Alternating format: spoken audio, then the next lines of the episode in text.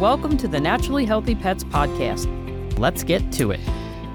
Welcome to this week's episode of Dr. Judy Morgan's Naturally Healthy Pets. And this week we're going to focus on kitty cats who are so often overlooked. We get so caught up in talking about things with dogs. We tend to head more that way. And I think that we need to pay special attention to our little furry, four footed purring kids. So my guest today is Holly Ganz, PhD. She's the Chief Science Officer and co-founder of AnimalBiome. Great, great stuff going on at AnimalBiome. A former academic scientist, Holly has translated her research in the microbiome into solutions for pets. She started by assessing tens of thousands of microbiomes to reveal common imbalances. And then she developed better approaches to maintain and restore gut health, including screened fecal microbiota transplantation material via oral capsules. So there's a lot of big words in there. Holly, thank you so much for being a guest today. And we're going to have you tell us what all that just meant. So first of all, what is the gut microbiome? And, right. and why should we care? exactly. So yeah, so so it, it turns out that there are a lot of bacteria that live in and on us and on our pets and livestock and other other animals that um play important roles. And we just didn't until we were able to you know, do DNA sequencing, we couldn't really characterize them. We knew a lot about the bad bugs, but we didn't know that there are all these a host of good ones that are helping with digestion and more. Um, and so the microbiome are bacteria, fungi, and other little tiny microorganisms that live on and in us. And they play, we should care about them because they, like, they help with digestion. They um, make nutrients more available for us. They produce neurotransmitters. They interact with the immune system. And the more we learn about it, the more critically we find that they engage with all the body systems. Exactly. Um, and do you, so you've studied tens of thousands of microbiomes. And I assume when you have looked at these, you've looked at healthy animals, you've looked at sick animals, and you're able to make comparisons of where we would, what the ideal scenario would be versus the, oh my gosh, this is a mess. Yes, I mean it's a complicated system, right? So we like to say it's like a rainforest in your gut, and so um, you know it's not simple like there's like three things and if you don't have them you're sick and you know so everybody's a little bit different. It's like a fingerprint.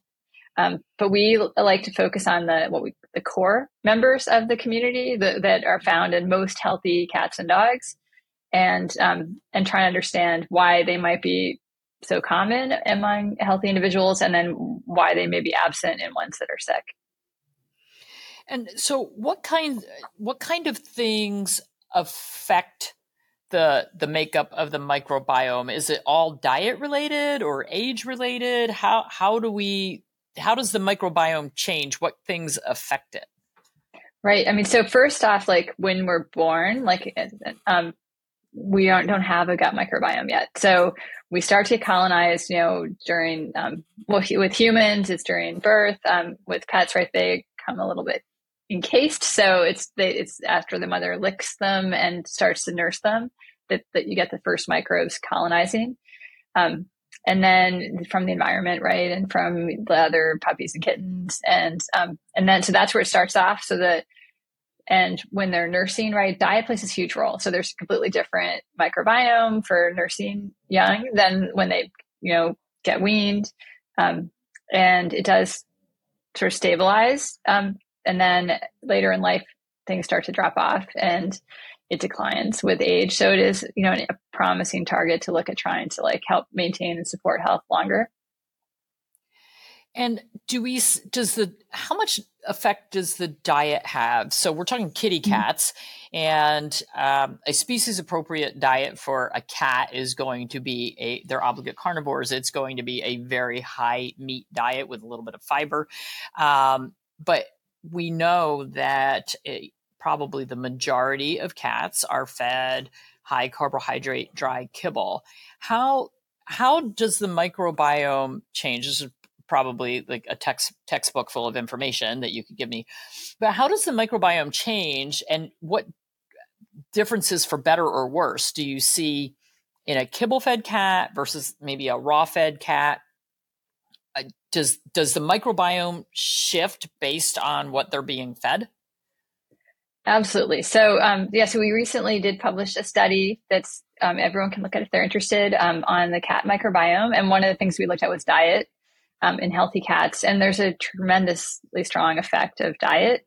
Um, and like in when we surveyed sort of through a citizen science project, like many healthy cats in North America, a lot of them are on kibble, but um, yeah, biologically appropriate diets would be like for for a cat would be like eating the whole mouse or the whole bird, right? Whole carcass nutrition is one of my friends likes to talk about. Um, we know that many cats are fed commercial foods, and these foods are having a big effect on what we see.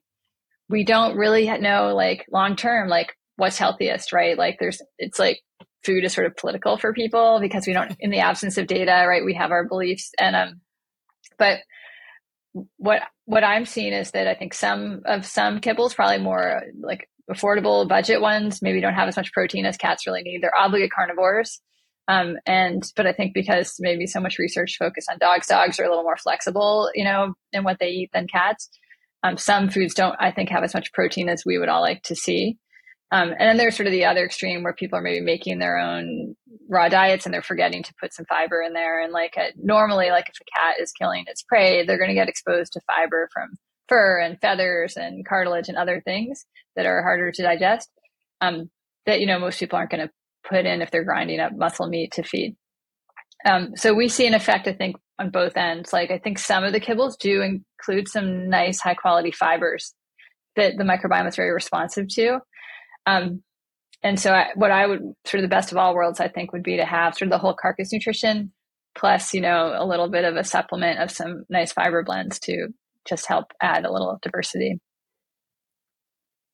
Have you studied the microbiome? And I'm not advocating this, I am really against this, but have you studied the microbiome in vegetarian cats, cats that are fed a vegetarian diet? No, but you know, it's a huge topic for humans. And of course, humans are omnivorous and very different. Um, so we know that the microbiome is very responsive to vegetables. And like the more, one of the big things that came out of the American Gut Project, which was the UC San Diego study, was like the more vegetables people ate, the like um, more diverse their microbiomes were. Um, so, I mean, I think there, there are some vegetarian cat foods on the market, but we haven't yet done a study. Um, I was coming, I, in a past life was working on like cheetah microbiome. So I was coming more from uh, the sort of wildcat perspective. And um, so haven't done a study on that yet, but it is, there are people who have, you know, have their values around the food chain and I want to do that. So I think that it, that it, would be, we did do a study on a vegan dog food, but not, not cats. Okay. Interesting. Yeah. So for those who are listening, I'm really not a fan of vegan and vegetarian kitty cats. It is just not what they are meant to eat. It is not the way that we should feed them. It's really hard to keep them uh, at their peak of health um, on a vegetarian diet because that's not what kitties kitties eat. So, what is the Kitty Microbiome Project? Right. So it's really how everything got started for me. I was um, a researcher at UC Davis and I was trying to get some funding just to understand like how does the cat microbiome get established in the beginning of life and how does it um, vary across life? And this was like a decade ago and it was really hard to get funding for that kind of work. Um, so I decided to do a Kickstarter, which I called the Kitty Microbiome Project. And I just said, hey, people, I want to do science for cats. Um, and I asked my friends and family to help me. Um, and get this project started because as you probably know like there's just not a lot of funding for academic research on pet health. It's just a big gap. Um, we care about human health and, and, not as much for vets in terms of our research dollars. So i actually had this pretty successful um, kickstarter and people said like their cats had chronic problems and they were like i've tried everything please help me. And so that's sort of what I was born out of was like, just send us your cat poop. We are going to sequence the bacteria and we're going to describe what we see. And, and I asked like a million questions about what diet they were on and even like, did they go outside and kill, kill prey and what prey? And I couldn't get any farm cats because nobody could find their poop as they go outside. I have plenty. you know where they, you know where they're. Well, I'd love to. So I want to look at shelter cats and house cats and farm cats and sort of try and, and start to answer some of the questions that people have been asking for humans about how lifestyle and diet affects the microbiome, and then look at disease as well. Um, so this was really the beginning of it, and this initial paper, which took a while to come out, is really trying to look at like what are the the bacteria associated with health, and then we're going to start to publish additional papers on different disease states. Which you know there's so many, and it's very complicated. Um, the main thing that we had to do really carefully here is that the microbiome does change with disease and change with age, and so all of the um, cats that we ended up reporting on here didn't have any health conditions and we had to like we didn't have a lot of very old cats because they end up with something by the time they're they're geriatric so and that can affect the microbiome. So in this study you only wanted to look at younger healthy cats without complicating. So if we have a cat that no matter what age if it has something like kidney disease that is going to change the microbiome. That's right, and that's going to be one of the things we're going to be um, looking into this year is is conditions like CKD and seeing how the microbiome is altered, um, because you know that will help us to come up with ideas for how like you could better support kidney function because we think that the microbiome plays a role there. Like it's been said, it's like another kidney. I mean, just does all these things. Um, but first, we just need to know what what it looks like in healthy individuals in order to understand these other conditions. Yeah, absolutely. Because I, I know that, um, I mean, years and years ago, uh, we started using Azodyl, which is basically probiotics for kidney failure animals, um, because to help bring the BUN down, because the bacteria would utilize some of the nitrogen waste products and then it would be excreted instead of being reabsorbed into the bloodstream. So I, I think this, uh, the more information we can glean on how the microbiome plays into that and how we can support it is really, really critical. So I, this is, this is pretty cool. And so you said in another lifetime you worked with cheetahs. So uh, do, do and I think you came out with like the the animal biome was at least what I knew originally was focused more on the dogs.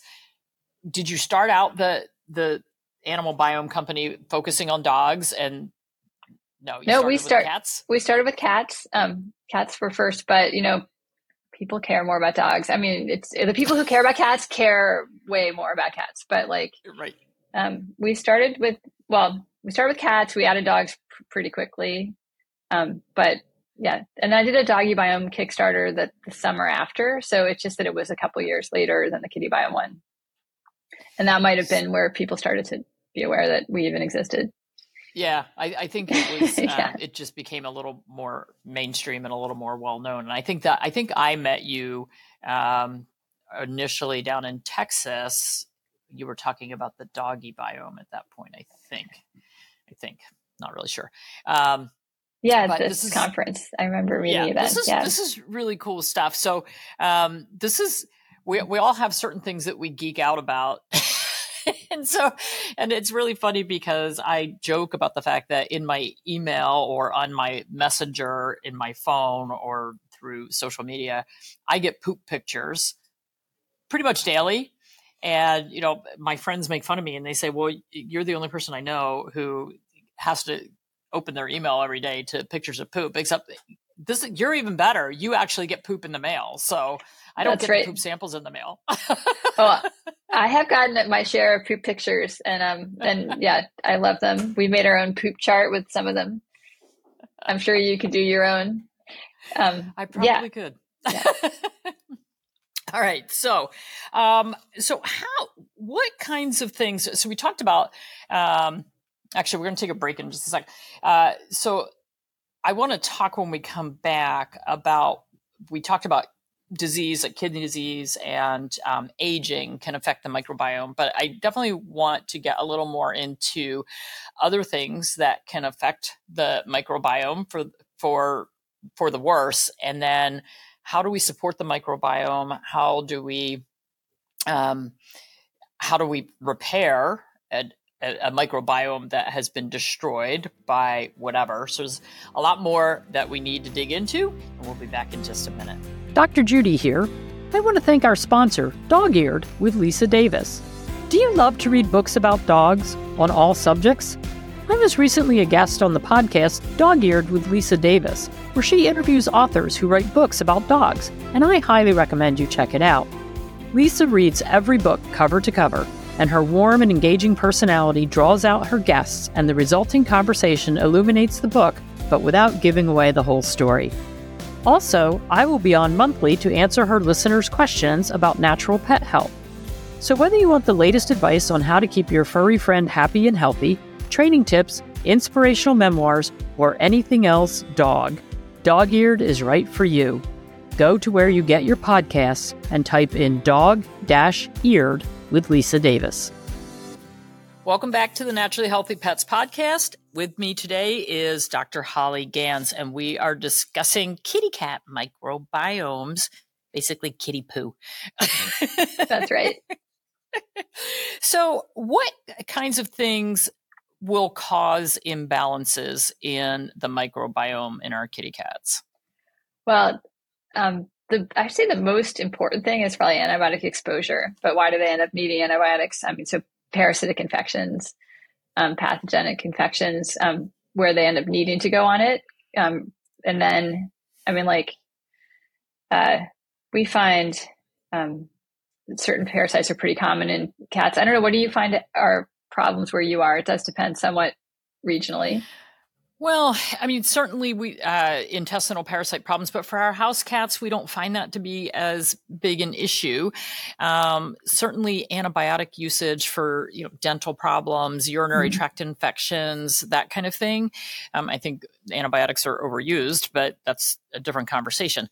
Um, but so the, definitely a lot of antibiotic usage, um, but I think that I mean, in my mind, the microbiome gets kind of messed up every time we give any kind of drug or chemical, mm-hmm. whether that's a non-steroidal anti-inflammatory, we give it, do an anesthetic procedure um, for anything. So, um, I would think that any of those kind of stressors on the body is going to cause a change in the microbiome.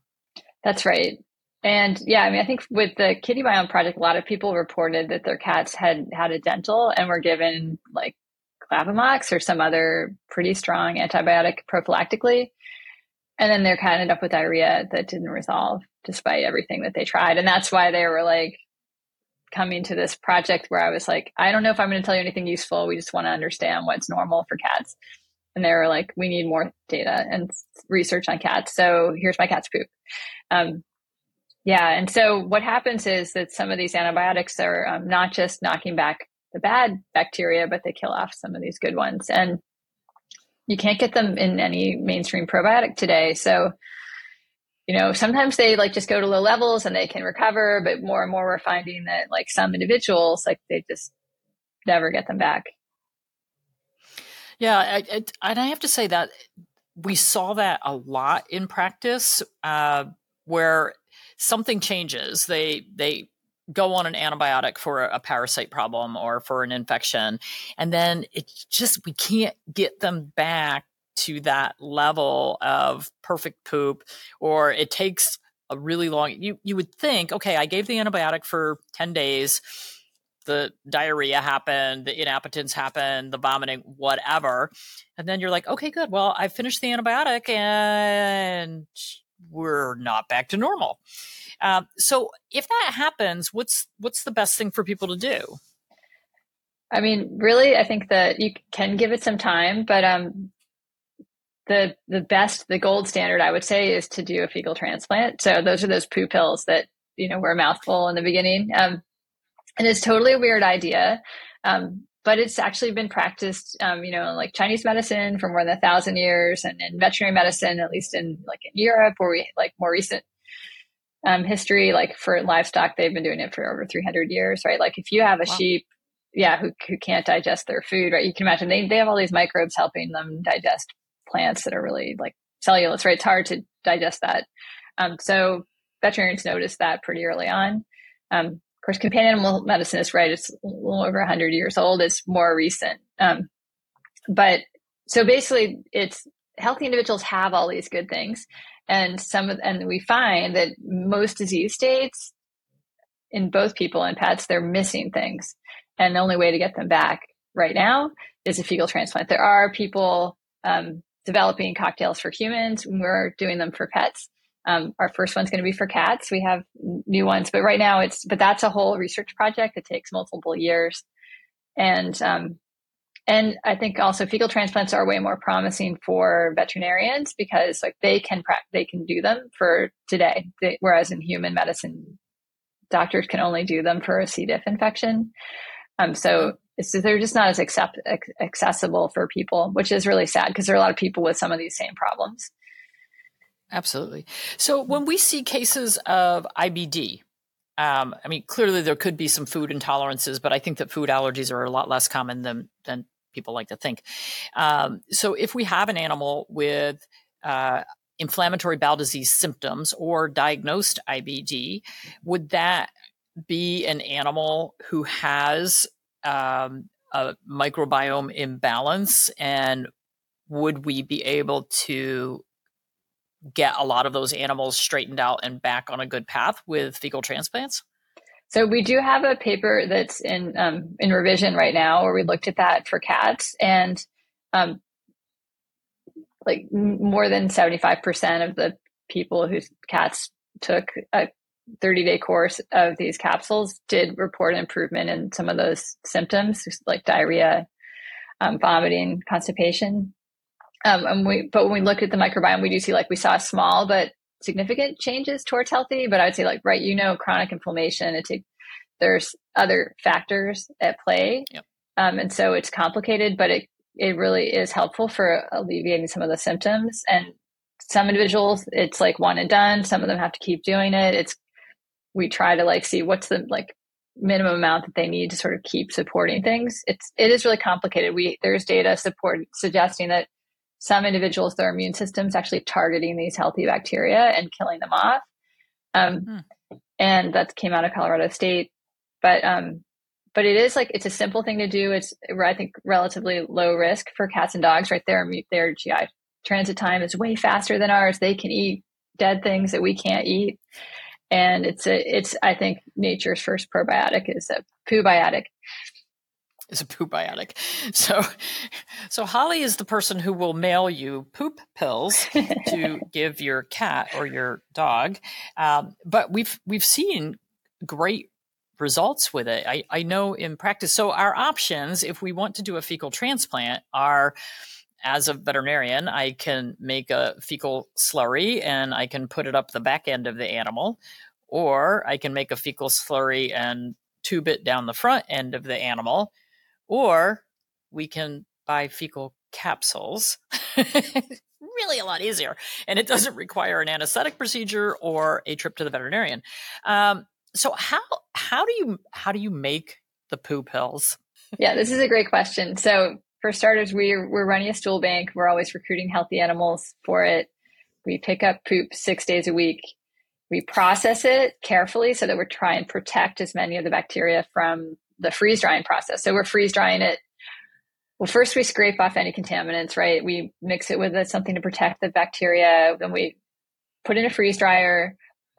I mean, this is actually after we we bank it for a month and test it, so that there's we know that there aren't parasites and pathogens in it because that's the last thing, right? A sick pet needs, right? right? I mean, we don't want to do harm, right? We're trying to help and not hinder. Um, and then we powder it. We actually have these big, like large coffee grinders. Every donor has their own. We clean. We are very careful about cleaning for obvious reasons. Um, and this is a job that you know only certain people are willing to do and they do it because because it really is game changing so it's you know i view it as very much a labor of love yeah absolutely but but it's it's cool. It's this really cool science.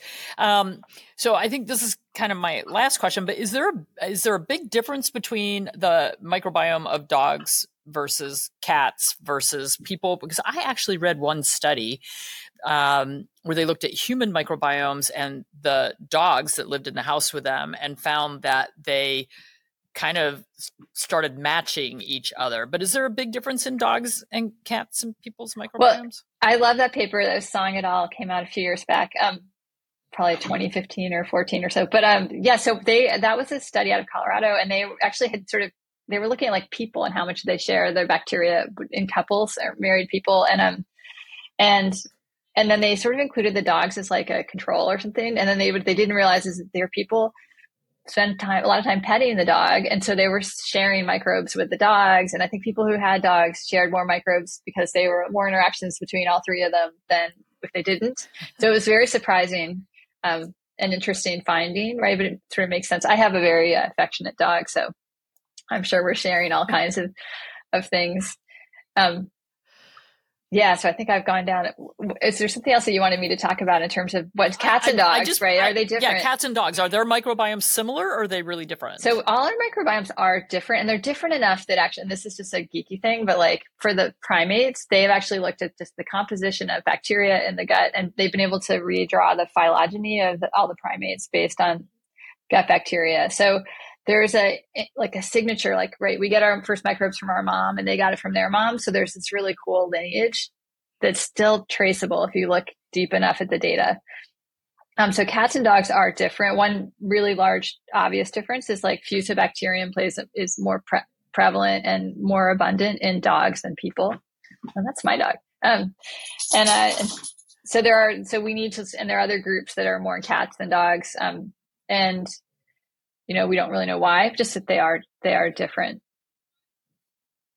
and there the other study was there was another study on ibd in people and dogs and they yeah and basically fusobacterium is actually bad in people and it's kind of a goldilocks group in dogs where if it's absent it's associated with ibd in dogs pretty awesome i'm really glad that there's people like you that love to study this stuff because it's it's definitely not my wheelhouse. Holly, thank you so much. Uh, so, anybody who wants more information about this project or fecal transplants for your animals or testing your animal for fecal uh, for their microbiome, go to animalbiome.com. We'll put links in the show notes. Holly, thank you so much for agreeing to be a guest. You are a wealth of information. Oh, thank you so much, Dr. Morgan. Thanks for listening to another great Naturally Healthy Pets episode. Be sure to check out the show notes for some helpful links. And if you enjoy the show, please be sure to follow and listen for free on your favorite podcast app. We value your feedback and would love to hear from you on how we're doing. Visit drjudymorgan.com for healthy product recommendations, comprehensive courses, upcoming events, and other fantastic resources. Until next time, keep giving your pet the vibrant life they deserve. The purpose of this podcast is to educate and to inform. It is no substitute for professional care by a veterinarian, licensed nutritionist, or other qualified professional. You're encouraged to do your own research and should not rely on this information as professional medical advice, diagnosis, or treatment. Dr. Judy and her guests express their own views, experience, and conclusions. Dr. Judy Morgan's Naturally Healthy Pets neither endorses or opposes any particular view discussed here.